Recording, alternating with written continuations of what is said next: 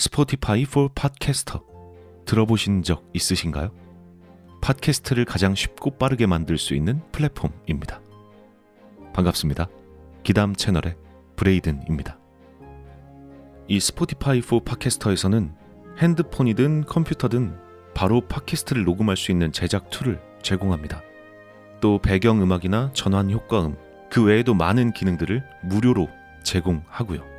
그리고 여기서 끝이 아니라 여러분들이 이렇게 만든 컨텐츠를 Spotify for Podcasters를 통해서 애플 팟캐스트, 구글 팟캐스트, 그 외에도 여러 가지 다른 플랫폼들에 한 번에 배포하고 한 곳에서 관리할 수 있습니다. 바로 Spotify for Podcasters에서 말이죠. 나도 팟캐스트를 한번 해보고 싶었는데 어려워서 하지 못했던 분들 스포티파이 포 팟캐스터 앱을 다운로드 받고 지금 바로 시작해 보시기 바랍니다. 그럼 오늘의 이야기 시작하도록 하겠습니다. 재미있게 즐겨주시길 바랍니다.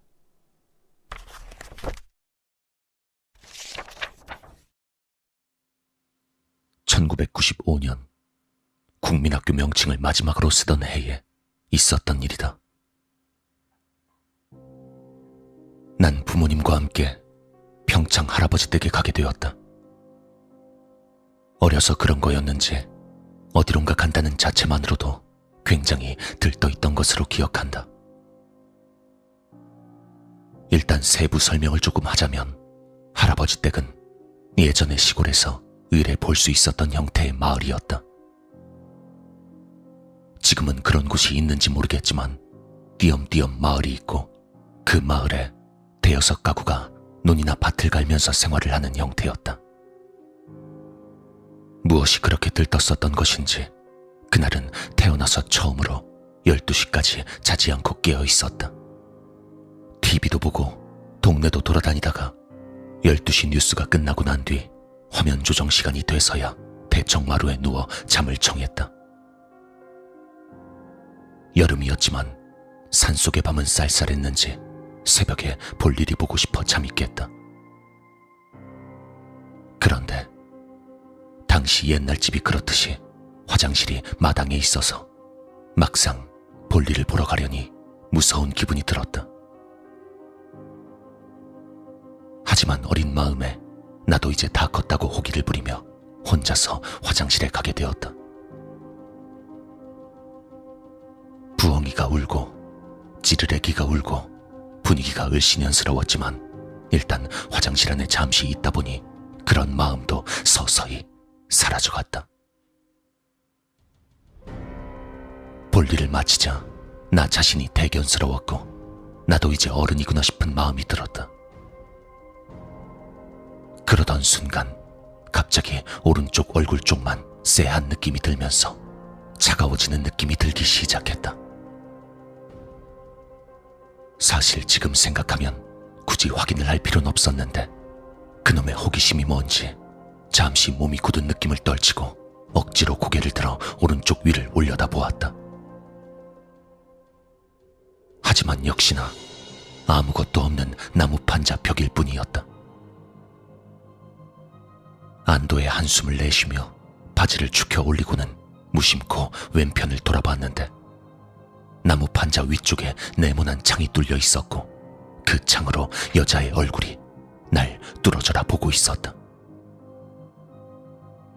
사실 여자라고 표현했지만 얼굴이 일그러져 있던 느낌이었고 눈, 코, 입은 없었다.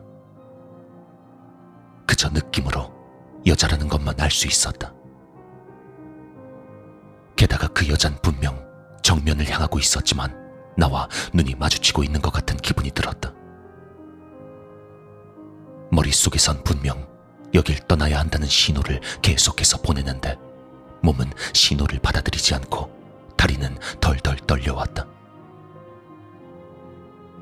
그 순간이 영원처럼 느껴졌다는 상투적인 표현이 어울리는 그런 순간이었다. 시간으로는 1분에서 2분 정도였겠지만 그런 경직의 시간이 끝나자 용수철이 튀듯 한 번에 몸이 풀리면서 문을 박차고 소리를 치며 뛰어나갔다. 어른들이 소리에 놀라 무슨 일이냐 하며 나오시고 난 가장 먼저 달려오신 할아버지께 울면서 자초지종을 설명했다. 내 이야기를 잠자코 듣고 있던 할아버지께선 즉시 부엌에서 소금을 꺼내 오시더니 화장실 주변에 뿌리셨다.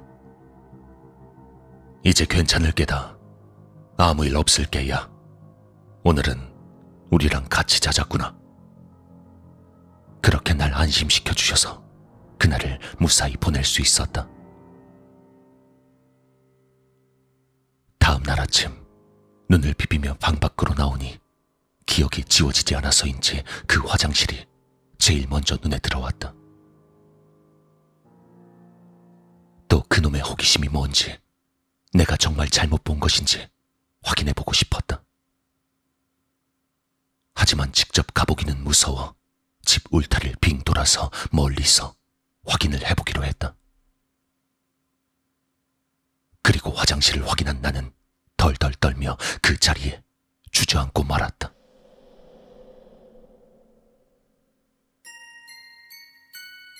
분명 어제 여자의 얼굴 말고도 창을 통해서 나무들과 별들을 봤는데 지금 보니 그 벽면엔 창이 없었다.